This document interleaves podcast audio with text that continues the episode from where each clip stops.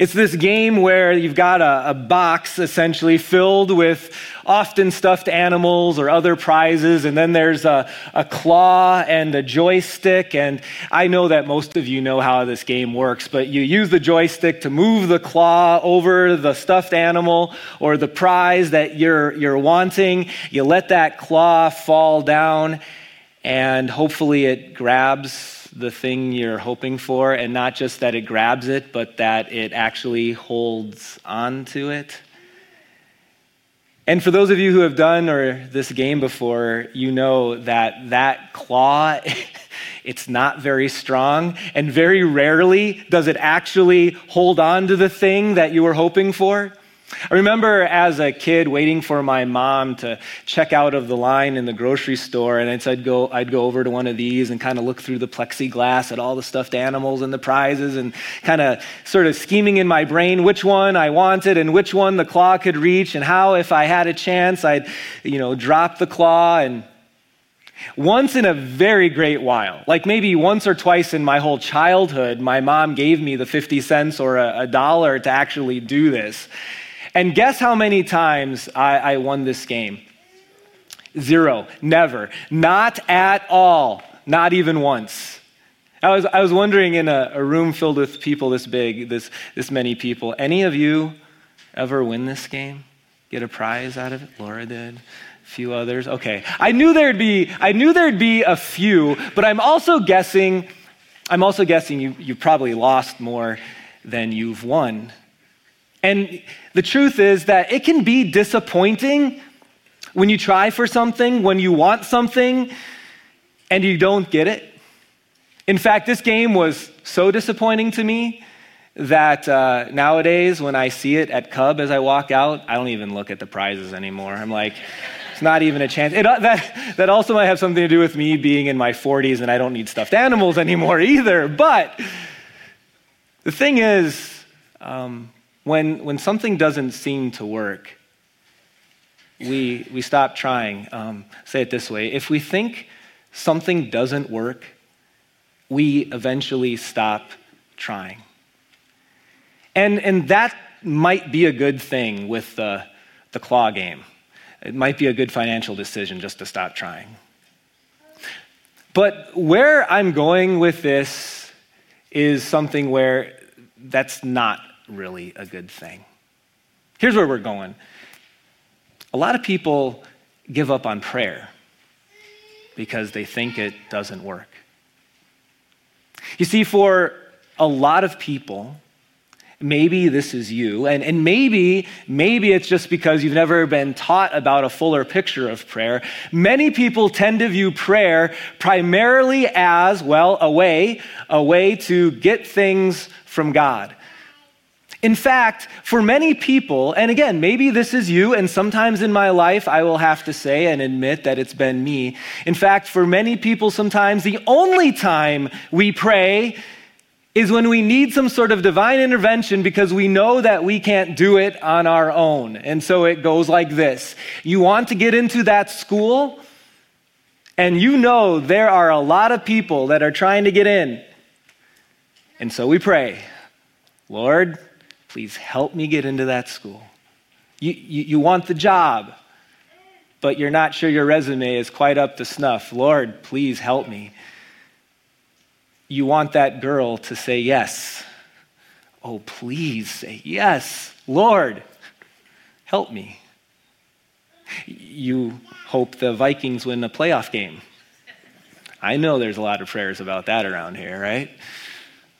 Or maybe on a more serious note, but a real one, you're, you're praying for the health of a loved one. Or maybe it's countless prayers for your own health. We pray often when we're asking God for things. And the reality is is that so often or many times when we pray, well, we don't always get what we're asking for. And sometimes, sometimes that can be disappointing. It feels like we're putting the dollar into the claw game, expecting something to come out, we put our prayer in, hoping and expecting God to do something. Now, here's the reality of prayer. First of all, God does invite you to share what's on your heart and to ask Him for things. That is a wonderful part of prayer. God wants you to ask for the things on your heart. Now, here's the other interesting part when it comes to, to prayer, because we don't always have our prayers answered the way we want. When, when Jesus was talking about prayer, when he was teaching about it on the Sermon on the Mount, he, he also shared this interesting thing. He said in Matthew 6, Your Father knows what you need before you ask Him. Wait, what? So, so I don't need to advise God about prayer. I don't always get what I'm asking for. And he already knows what I need. A very good question to ask ourselves is this one. So then, why pray? If I don't always get what I'm asking for, if he doesn't need me to advise him because he already knows what I need, why pray? I got a question for you. What if? What if prayer and God's intention for it was much more than just getting what you want. What if, in an illustration here, what if prayer was like a house? And the asking for things part is just the garage. And yet there's this entire other mansion to explore and to appreciate and to enjoy. And the garage, it's just one little part. If that was true about prayer, you know what? I wish I would have known that sooner.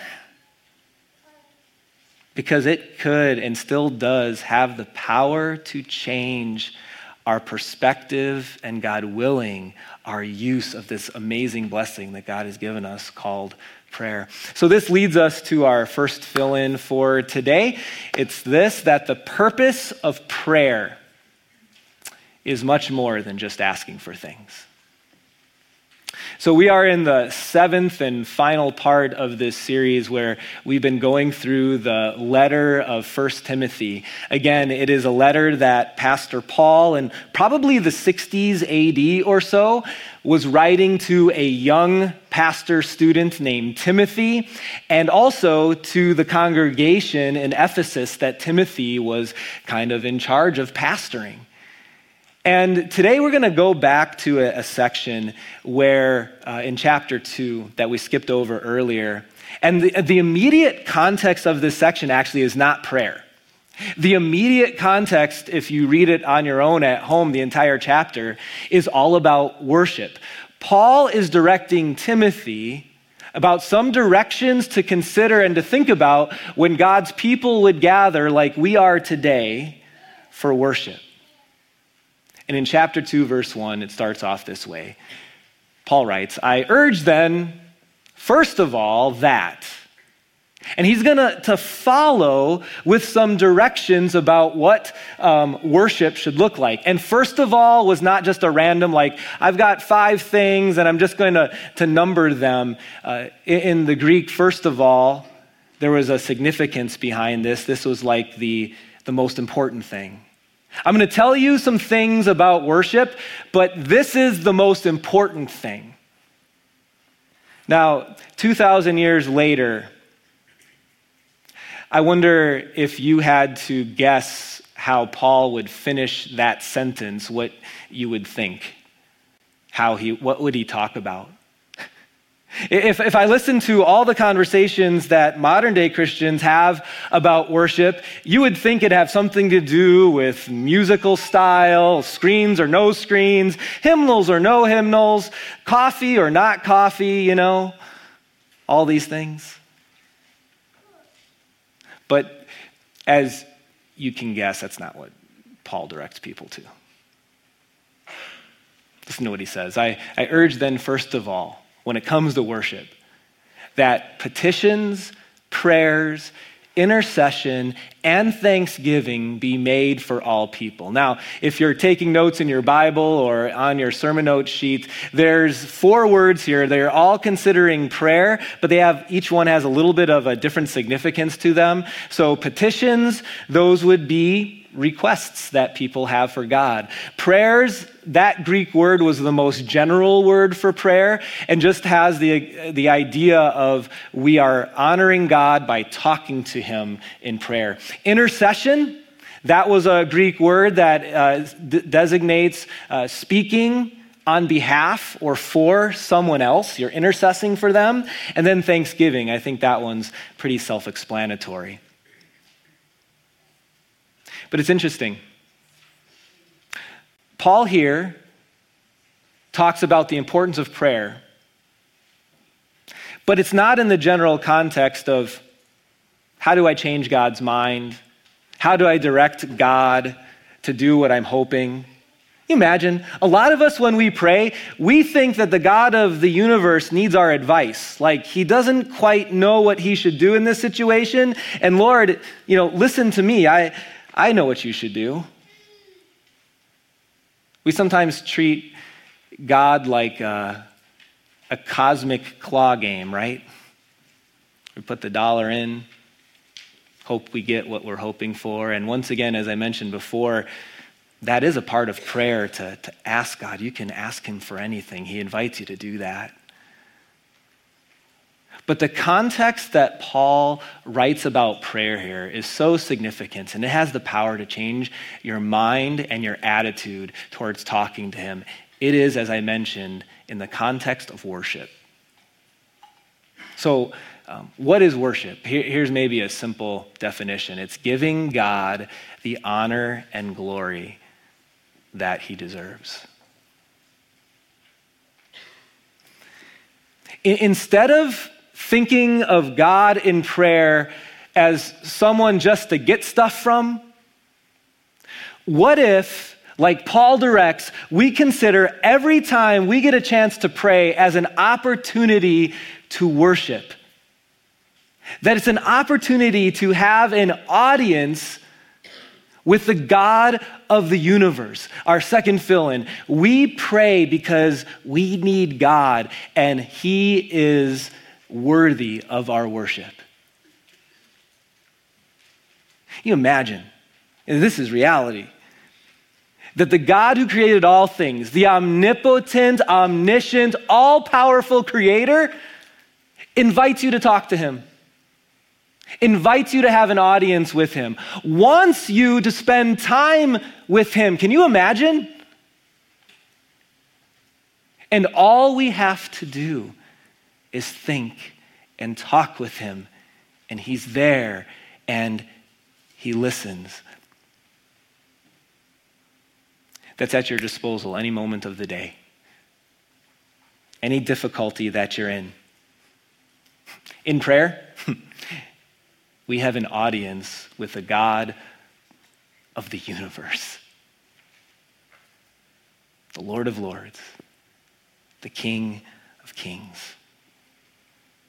And you know, when we recognize that the God we pray to is in charge of all things, one of the things that prayer should lead us towards is this word surrender. Yeah, surrender is an interesting word. Um, your comfortability with surrendering to something or someone has everything to do with who that person is. Give you an example. Uh, any of you ever um, have an opportunity to help teach your 15 year old how to drive? I think a lot of us have. Some of us, that's going to be coming someday. Let me just tell you there is nothing like sitting in the passenger seat with a 15 year old as you're heading towards I 35, and they're heading 65 miles per hour for the very first time, and there's traffic that they need to merge into. And I'll tell you, that is one of the most uncomfortable things I have ever done that very first time. I'm holding on to the side of the car door. If they have a grab, I'm holding on to that. I, you know what I'm not doing? I'm not surrendering because I have my life in the hands of my 15 year old who's never driven on an interstate before. so, I have a question for you Who's your driver? How do you consider God? Is he a 15 year old that you have to help direct? Because if you don't, he's not going to know what to do. Do you have to go through life white knuckling it because, well, God needs my help and advice and prayers, direction? Or do you pray to the God of the universe who sees the road ahead, who's been there before, who knows all things and has all power? and when you surrender to a good driver, you know what you can do while you're traveling? Literally in a car, sleep.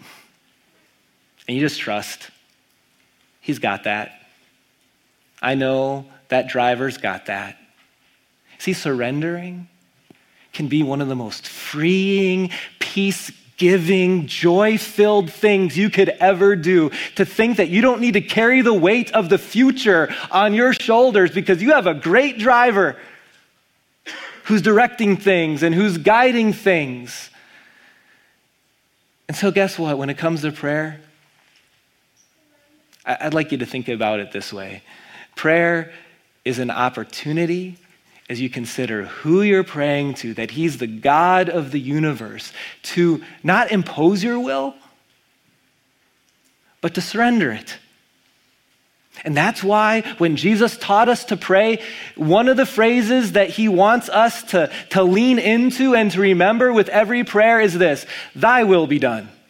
Lord, here's what I'm thinking, but you're the driver, you know what's best, thy will be done. Lord, here's how I'm feeling.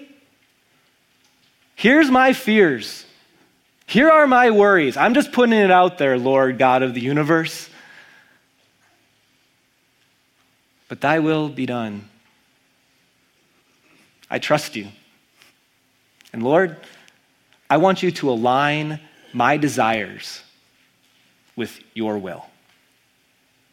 Now, uh, one of the pastors and authors that I, I quote quite a bit uh, over the years is a pastor named Tim Keller. And for those of you who know Tim Keller, uh, actually, the Lord called him home to heaven just about a week ago.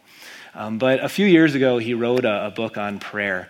And uh, one of the quotes really stood out to me in this realm and just gave me a different way to think about how God answers prayer. He wrote in his book on prayer that God will give either give us what we ask for or he will give us what we would have asked for if we knew everything he knows. You're the driver, Lord.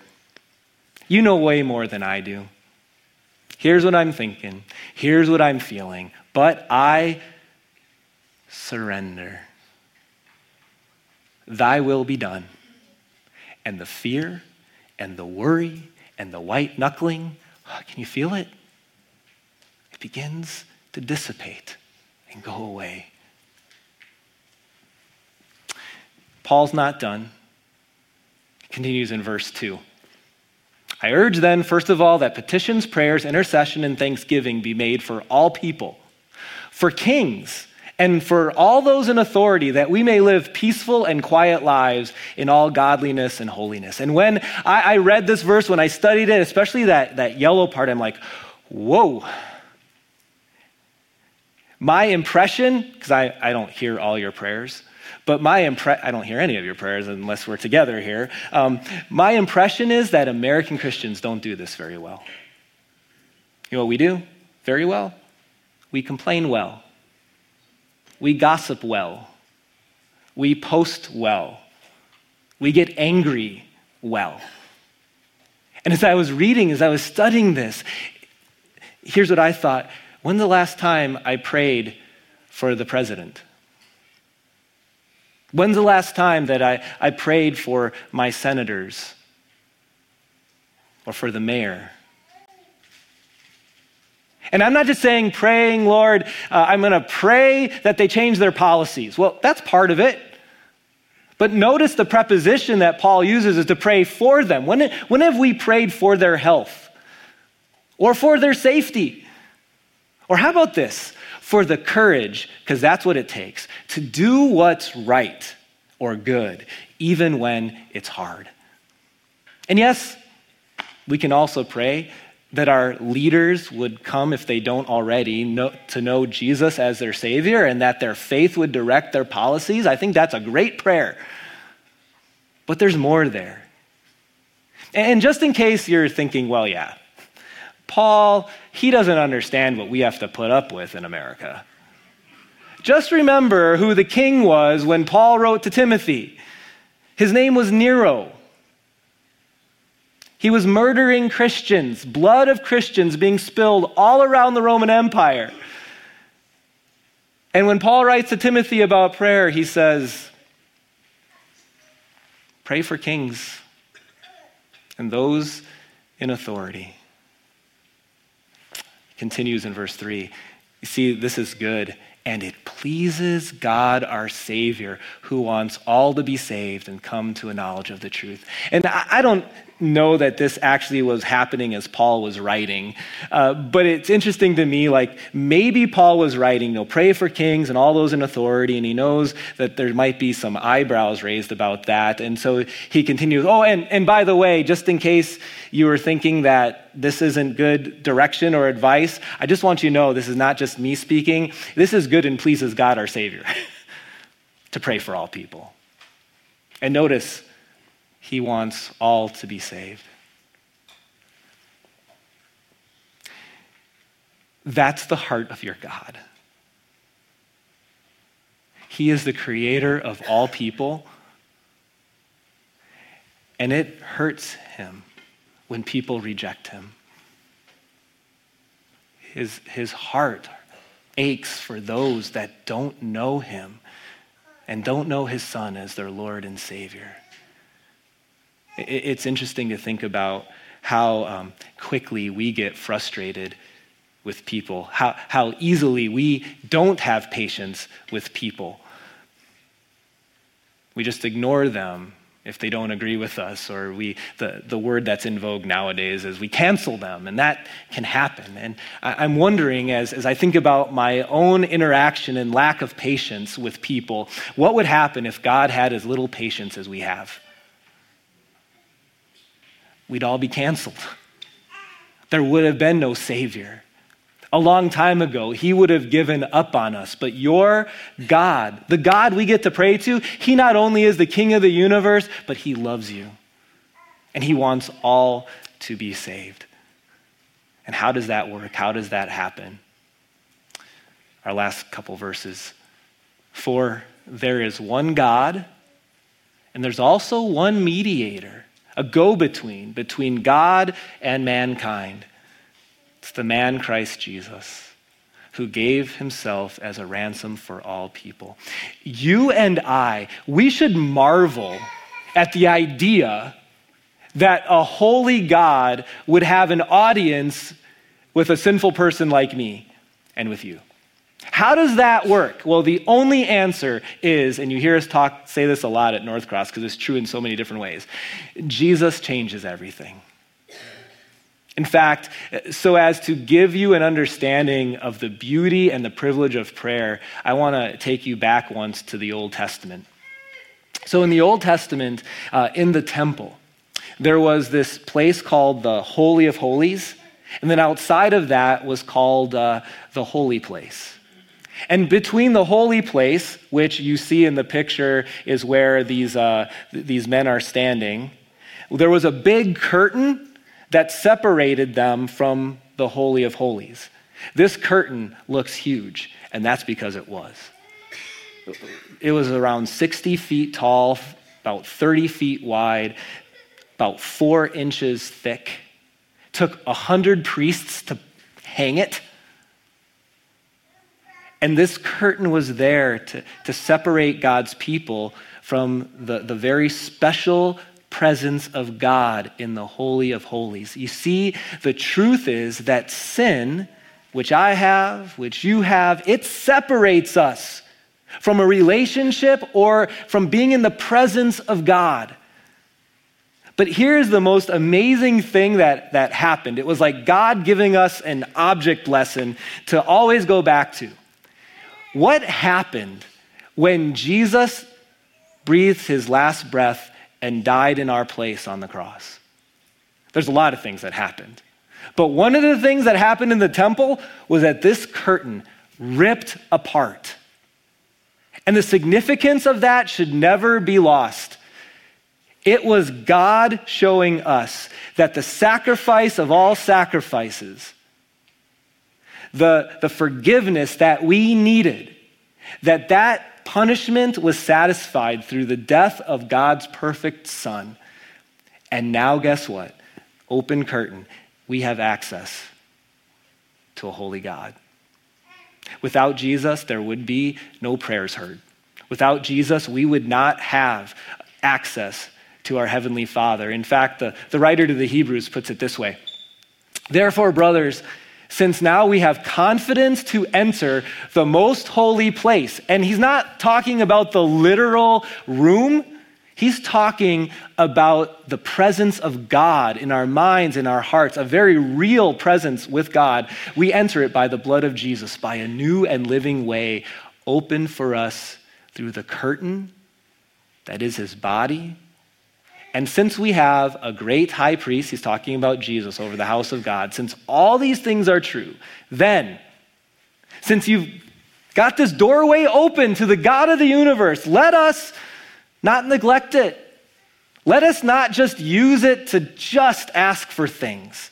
Let us draw near to God with a sincere heart and full assurance of faith. So, our, our, our fourth fill in for today is this that Jesus is the reason we can pray to God. You'll notice around here, and maybe this is true in your own life, that almost every prayer we pray, and this isn't something that has to be said, but, but it just is a good part of prayer, that almost every prayer we pray ends in what way? In Jesus' name we pray. It's going back, it's reminding our hearts and our, our, our, our minds that Jesus is the reason why we get to have an audience with the King of Kings and the Lord of Lords. That Jesus is the reason that when Jesus taught about prayer, he did not say, Here's how I want you to start it. Oh, eternal, omniscient, almighty God who has his life in our hands and whom we're afraid of. Although he is omniscient and almighty and all those things. But Jesus said, when you approach God, you can call him Father. Not um, crabby fathers. You've never had one of those before, have you? Not unloving dad, but a perfect father who never gets it wrong. I like how one pastor said it. He said that um, God is not the reflection of your earthly father, He is the perfection of your earthly father. And every time we pray, it's like the God of the universe is saying, Hey, come up on my lap, talk with me. I love you. I care about what you're feeling. And I'm going to do what's best for you. Tim Keller put it this way To pray in Jesus' name is essentially to reground our relationship with God in the saving work of Jesus over and over again. It also means to recognize your status as a child of God, regardless of your inner state. So maybe you don't know any other way to pray than asking God for things. And so I, I, wanted just to end with some very specific application that you can take home with you. And I'm sure uh, some of you have, have heard this before, but it's a good reminder. When it comes to praying, a good like word to remember would be the word acts. And it reminds us of four different prayers that are important. And I, I like to think of them in sequential order, but it, you could pray them in whatever order you want. The first A, A is there is adoration. That's what we did most of the time in our message today. We were reminding ourselves of how good and great and amazing God is. And if you're not sure how to verbally adore God in your prayer, I'd have you write down Psalm 103.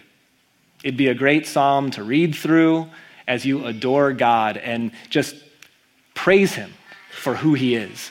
The C is confession, it's a recognition that we need Jesus. And Lord, as we talked about earlier in the service, as I come to you, I want to be open and honest, and I'm going to bring everything to you my wants, my desires, and also my sins. I'm going to lay them at your feet to know that Jesus has paid for them. The T stands for thanksgiving, spending time, and get specific. What are the things that you're thankful for? Maybe you go back to your baptism and be reminded of what he declares about you on that day that you are his child. And that means that you have a father, you have heaven, an inheritance, and you have his protection thanksgiving. And then S stands for supplication, which that's probably the hardest word to understand. It's kind of a churchy word that means ask for things. Bring to him your requests. Tell him how you're feeling. Ask him to get that job. And then trust his will. Ask him to guide the girl to say yes. And then trust his will. You see, um, so often, oftentimes accidentally, we've reduced prayer to a cosmic claw game where we put in the prayer and hope we get what we're wanting. Prayer is so much more than that. In fact, it is a vital part of worship. And I pray I pray that you use this gift that God has given. Let's pray.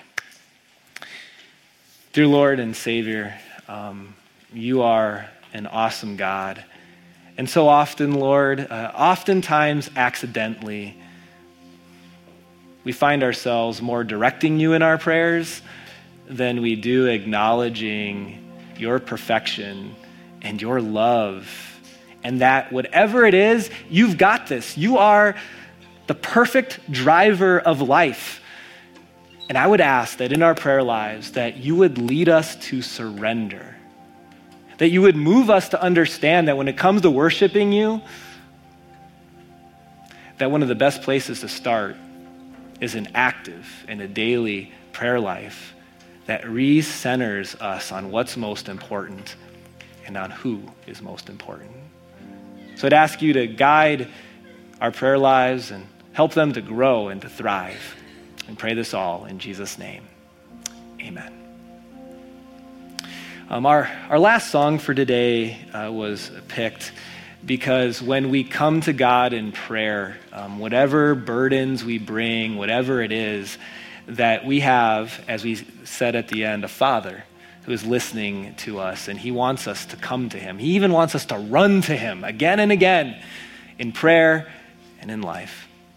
Uh, before we sing, receive the blessing. The Lord bless you and keep you.